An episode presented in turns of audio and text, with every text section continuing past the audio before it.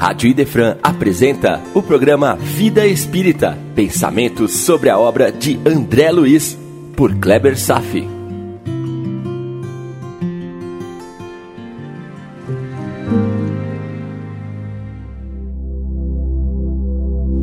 Nosso Lar, capítulo 47, A Volta de Dona Laura, parte 1. Pois é, Dona Laura se prepara para reencarnar e começam os encontros com os amigos para as despedidas.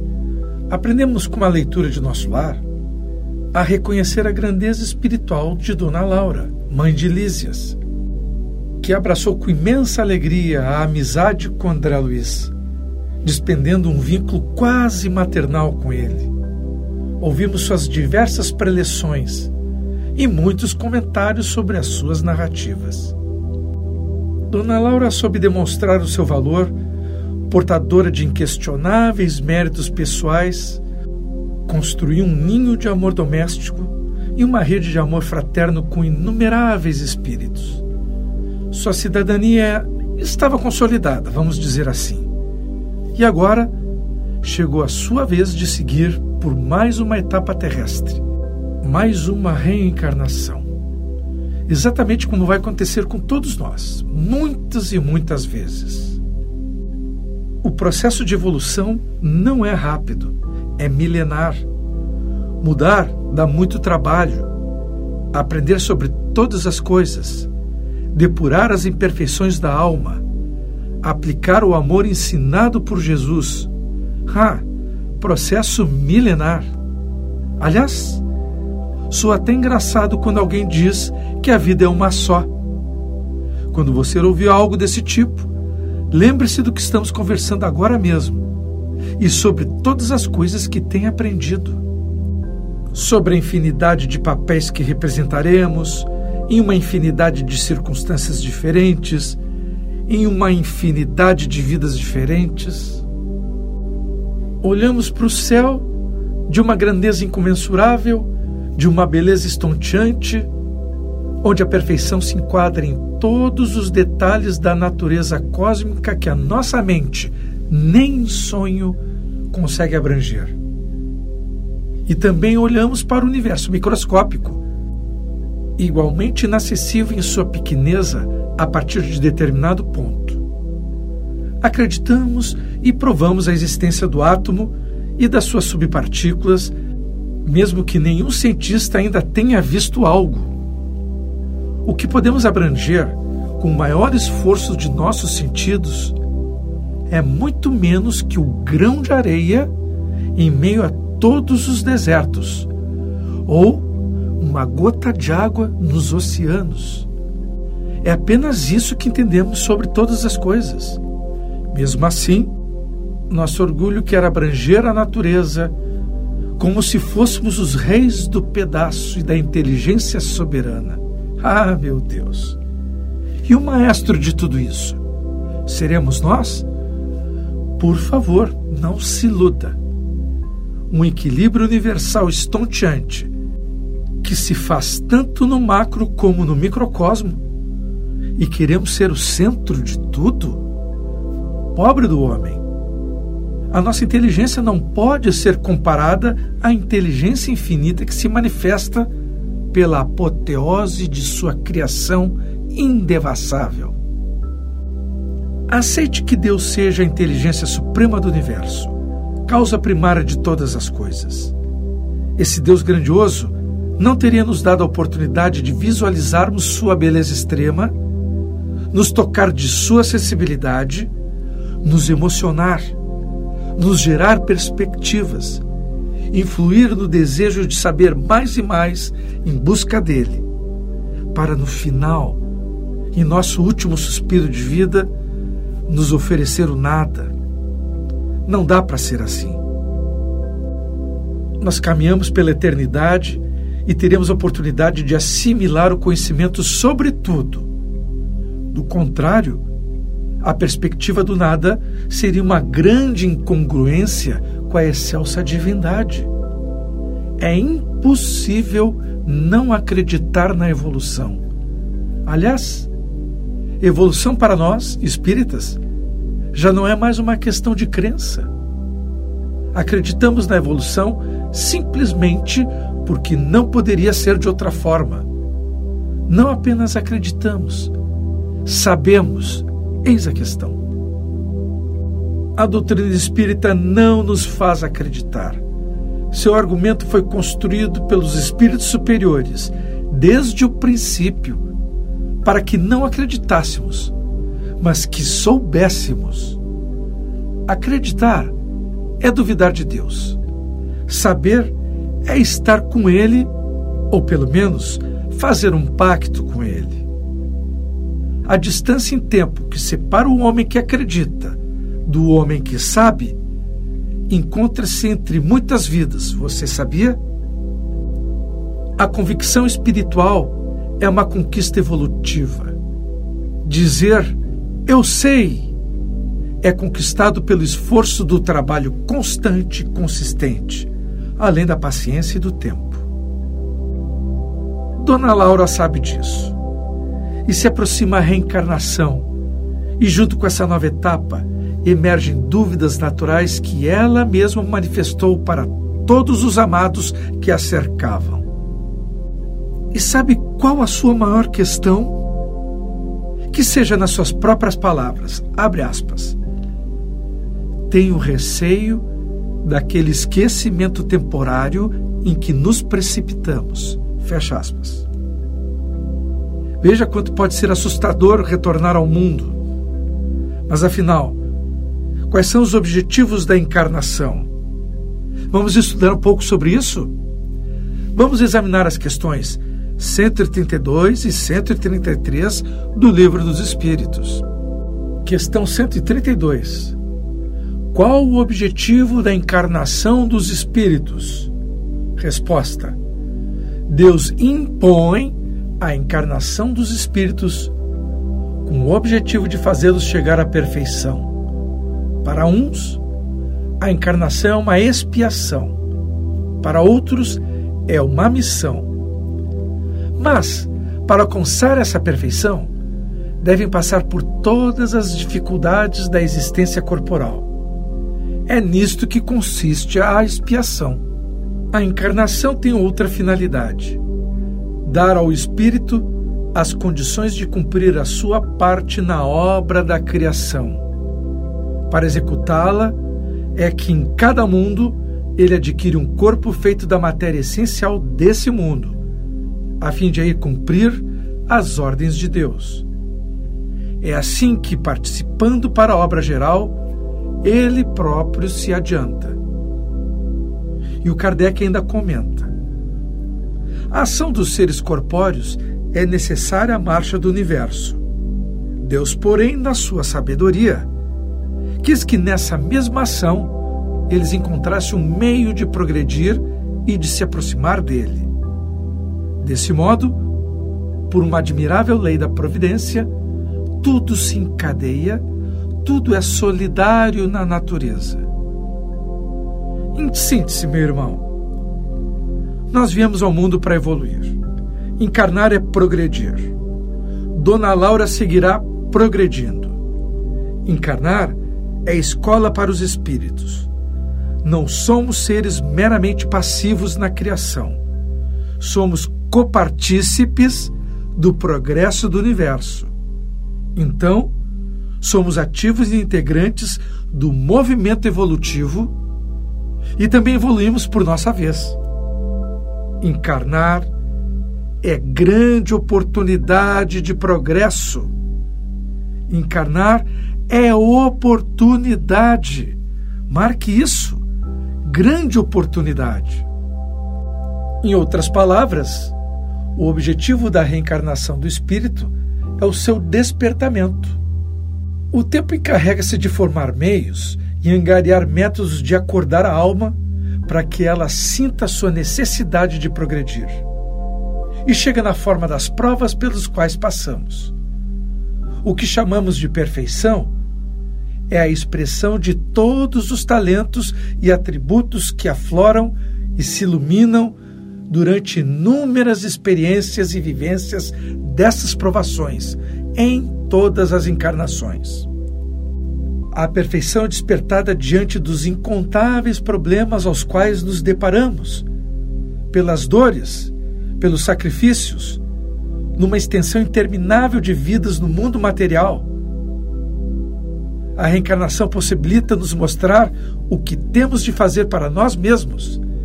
Ela aguça nosso espírito, ela aguça nossa inteligência, para que a gente aceite os desafios e consiga resolver problemas. E assim progredimos. É o mais poderoso indutor da transformação da alma aquilo que devemos fazer, o que nos cabe, não se pode transferir para outro ser. Somos todos iguais. Fomos criados simples e ignorantes. Portanto, precisamos da escola, onde os ensinamentos são os mesmos e as necessidades idênticas. Mesmo que as modalidades de provas para aprendizagem, as maneiras e situações das encarnações variem entre todos nós, no final, a soma de trabalhos, de dores e sacrifícios, de esforços individuais para aquisição de luzes é a mesma. No princípio, recebemos o apoio correspondente às nossas necessidades, isso vem na forma de instintos, isto é, mecanismos automáticos doados por Deus para que não falhamos na nossa sobrevivência. Não precisamos decidir o como fazer as coisas. Já é nato, já é automático, é natural. Na fase humana é que o instinto começa a ser deixado de lado para vir o livre-arbítrio. E quando amadurecemos, passamos a doar aos que se encontram na nossa retaguarda como compensação pelo que recebemos. E assim somos co-auxiliares de Deus na evolução de todos. E as provas se encadeiam num fluxo contínuo através dos tempos e das vidas. Essa é a solidariedade que conecta todos os seres. Essa é uma lei. Encarnação, como disse, é oportunidade. A alma não pode fugir dessa lei universal, porque nos favorece o crescimento espiritual bem mais rápido. Na encarnação, somos, por assim dizer, agredidos pela matéria. E é essa agressão que nos desperta cada vez mais para o amor e para a luz, assim como a laptação da pedra bruta emerge o diamante. Portanto, graças à encarnação, nós temos a oportunidade de evoluir, ao mesmo tempo de que participar do progresso do mundo, auxiliando os outros como obreiros ativos de Deus. Recebemos as lições e repassamos as lições num abraço perfeito imaginado por Deus. Questão 133. Os espíritos que desde o princípio seguiram o caminho do bem precisam reencarnar? Resposta: Todos são criados simples e ignorantes e se instruem nas lutas e tribulações que a vida no corpo físico apresenta. Deus, que é justo, não poderia fazer felizes somente alguns, os isentando das fadigas e trabalhos, e por consequência, retirando-lhes os méritos. Meu irmão, você lembra que já comentamos sobre meritocracia? Toda a distribuição dos direitos e deveres no mundo espiritual está centralizada nessa premissa, meritocracia. Como se poderia burlar as leis longe dos olhos perfeitos do Criador? Não. É preciso trabalho e muita dedicação para merecer a felicidade. E segue a pergunta. Questão 133A. Sendo assim, de que adianta os espíritos terem seguido o caminho do bem se isso não os livra dos sofrimentos da vida do corpo físico? Boa pergunta, né? Vamos ver a resposta. Atingem mais depressa o seu objetivo. Aliás, as aflições da vida são muitas vezes a consequência da imperfeição do espírito. Quanto menos imperfeições, menos tormentos ele tem. Aquele que não é invejoso, nem ciumento, nem avarento, nem ambicioso, não sofrerá com os tormentos que se originam desses defeitos. Pense bem comigo. Se as vidas sucessivas obedecem leis universais, como é que não passaríamos por elas? São caminhos determinados por Deus e devem ser trilhados por tudo e todos os que Ele criou. São nossos deveres filiais. Mas a dureza das provas serão maiores quanto maiores nossos defeitos, nossa teimosia. Vemos muito disso em Sócrates sobre a sabedoria. Sabedoria é a plena compreensão das leis, é fazer uma correta leitura da vontade superior, é trilhar o caminho da evolução, dando ao mundo o que realmente ele pede o espírito sábio é aquele que procura descobrir as leis da natureza e segui-las porque são imutáveis. A alma obediente às leis de Deus está sempre em paz consigo mesma, justamente por atender à vontade soberana. As reencarnações são lições que nos despertam todas as leis morais latentes na alma. Jesus falou sobre as leis morais ele disse que nada do mundo passará, nem mesmo um tio, até que se viva plenamente dentro das leis naturais.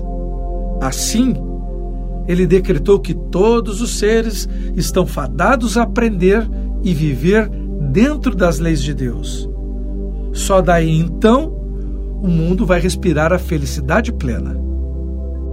E repito aqui, meu irmão: todos os espíritos foram criados simples e ignorantes e se instruem passando por todas as dificuldades e desafios físicos e morais que são inerentes a todos os espíritos.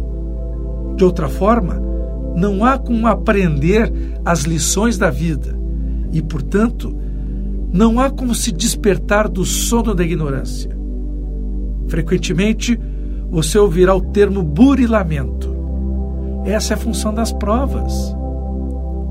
Por isso, por mais que você seja um espírito do bem, que não faça nada errado, vai precisar dessas experiências para despertar outros valores ainda que dormem dentro da sua alma.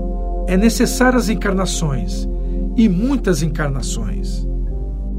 Encarnação é oportunidade, sim. É oportunidade de burilamento de nossa ignorância. Mesmo criados simples e ignorantes, trazemos em nosso cerne a perfeição de Deus, que fica guardada lá no âmago, esperando o choque das oportunidades para vir à tona. O que podemos aguardar com alegria é a certeza de que todos os potenciais, todo o conhecimento das leis já existe em nossa alma, meu irmão. E a reencarnação é o buril que abre aos poucos as portas da alma que vai inundando de luz o mundo à sua volta.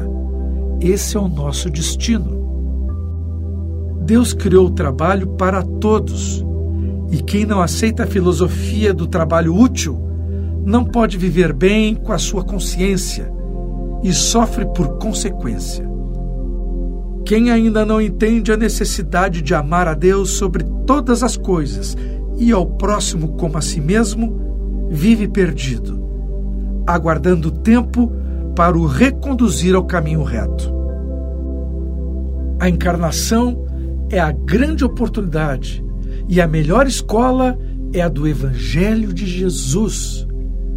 Quem se exercita no bem se capacita a identificar a bondade nas coisas mais simples da natureza.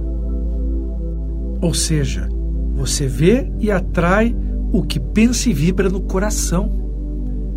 Quem ajuda os que sofrem sente-se bastante forte para suportar o peso das próprias necessidades. Fazer a caridade para alguém é fazer para si mesmo. Quem ama sente-se amado por satisfazer-se com o amor que distribui. Viver dentro das leis naturais de Deus é exercitar a caridade na plenitude e, por essa razão, viver e sentir o que é o amor. E a encarnação é a oportunidade para tudo isso acontecer. Não é à toa que, quando lemos a história dos santos ou quando examinamos a vida daqueles grandes benfeitores da humanidade, nós vemos que a vida dele é cercada de sofrimentos e provações.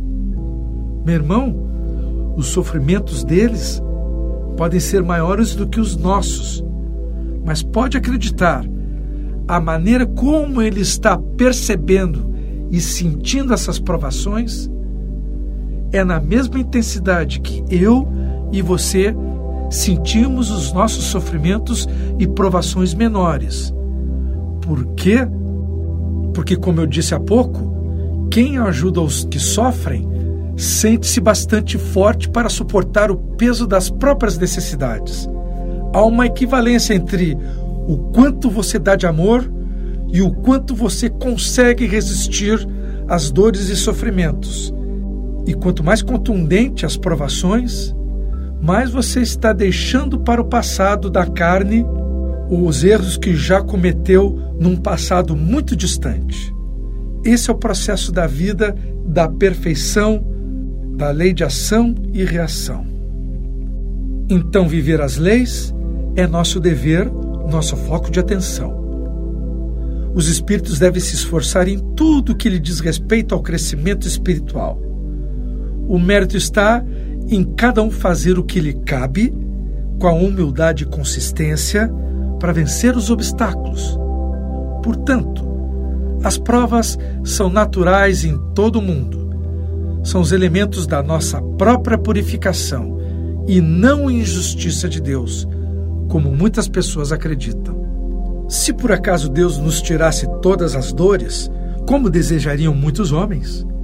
E se tivesse o mundo em suas mãos, a humanidade certamente voltaria às cavernas dentro de pouco tempo. Na fase evolutiva em que se encontra a coletividade, ainda não pode existir plena felicidade, dado ao mau uso que faríamos dos recursos que Deus nos concedeu. Somos ainda muito imaturos. E as provas? As provas são ferramentas que despertam a alma. O buril que nos alija da coraça bruta e são mais aplicáveis durante a encarnação. Além do desafio de tornar o mundo mais confortável, a doença que constitui uma prova e que é um freio aparente também favorece a expansão dos bons sentimentos que vivem no coração. A doença também é cura. Enfim, meu irmão, a reencarnação é grande oportunidade pois é o melhor caminho para nos instruir e educar, de modo a sabermos viver no céu de nosso íntimo, quando obedecemos às leis naturais da vida. A dona Laura vai retornar, vai reencarnar. Será uma oportunidade para ela. Apenas teme pelo esquecimento temporário que a matéria impõe aos reencarnantes. Seu temor não é tanto a amnésia, mas a incerteza se vai viver e seguir as diretrizes das leis naturais que já conhece bem, pois ainda carrega tendências inferiores de sua condição. Não podemos dizer nada. O desafio dela é nosso desafio também. Estamos encarnados. Ela tem cicatrizes passadas que podem reabrir, e ela teme que reabram pelas influências infelizes ou pela exposição às tentações que a matéria concede. Assim também é conosco. Temos as reencarnações para testarmos nossos limites espirituais. E possivelmente sentiremos as mesmas angústias sobre a amnésia e as incertezas sobre nossas capacidades morais. Se numa colônia espiritual estamos de certa forma protegidos, cercado de amigos e de bons espíritos, na terra, estamos com a alma desnudada, exposta às intempéries mais grosseiras do mundo carnal. Traremos na bagagem o que somos e traremos também a reboque nossos amigos instrutores. Mas, como disse o ministro Genésio, abre aspas, não dê tamanha importância às influências das zonas inferiores. Seria armar o inimigo para que nos torturasse. O campo das ideias é igualmente campo de luta. Uau para essa frase! Se trazemos nossos temores pelo que pode acontecer conosco, quando expostos a todos os tipos de seres, devemos alimentar diariamente a ideia de que nossos próprios temores, olha bem, os nossos próprios temores são a chave para abrir as portas para as más influências. Nós mesmos abrimos as portas. Então, o que o ministro Genésio está ensinando é a não programarmos nossos temores, nos desligarmos de tudo isso para apenas alimentar o que há de bom em nós, pelos pensamentos e pelas ações. Essa é a essência quando falamos que fora da caridade não há salvação. Vamos dar uma chance à bondade que reside em nós. Vamos dar uma chance para o amor de Jesus abrigar-se em nosso coração. Esse é o trabalho diário. Esse é o pão nosso de cada dia. Vamos aprofundar esse tema no próximo encontro? Por hoje era isso. Desejo paz a todos e até breve.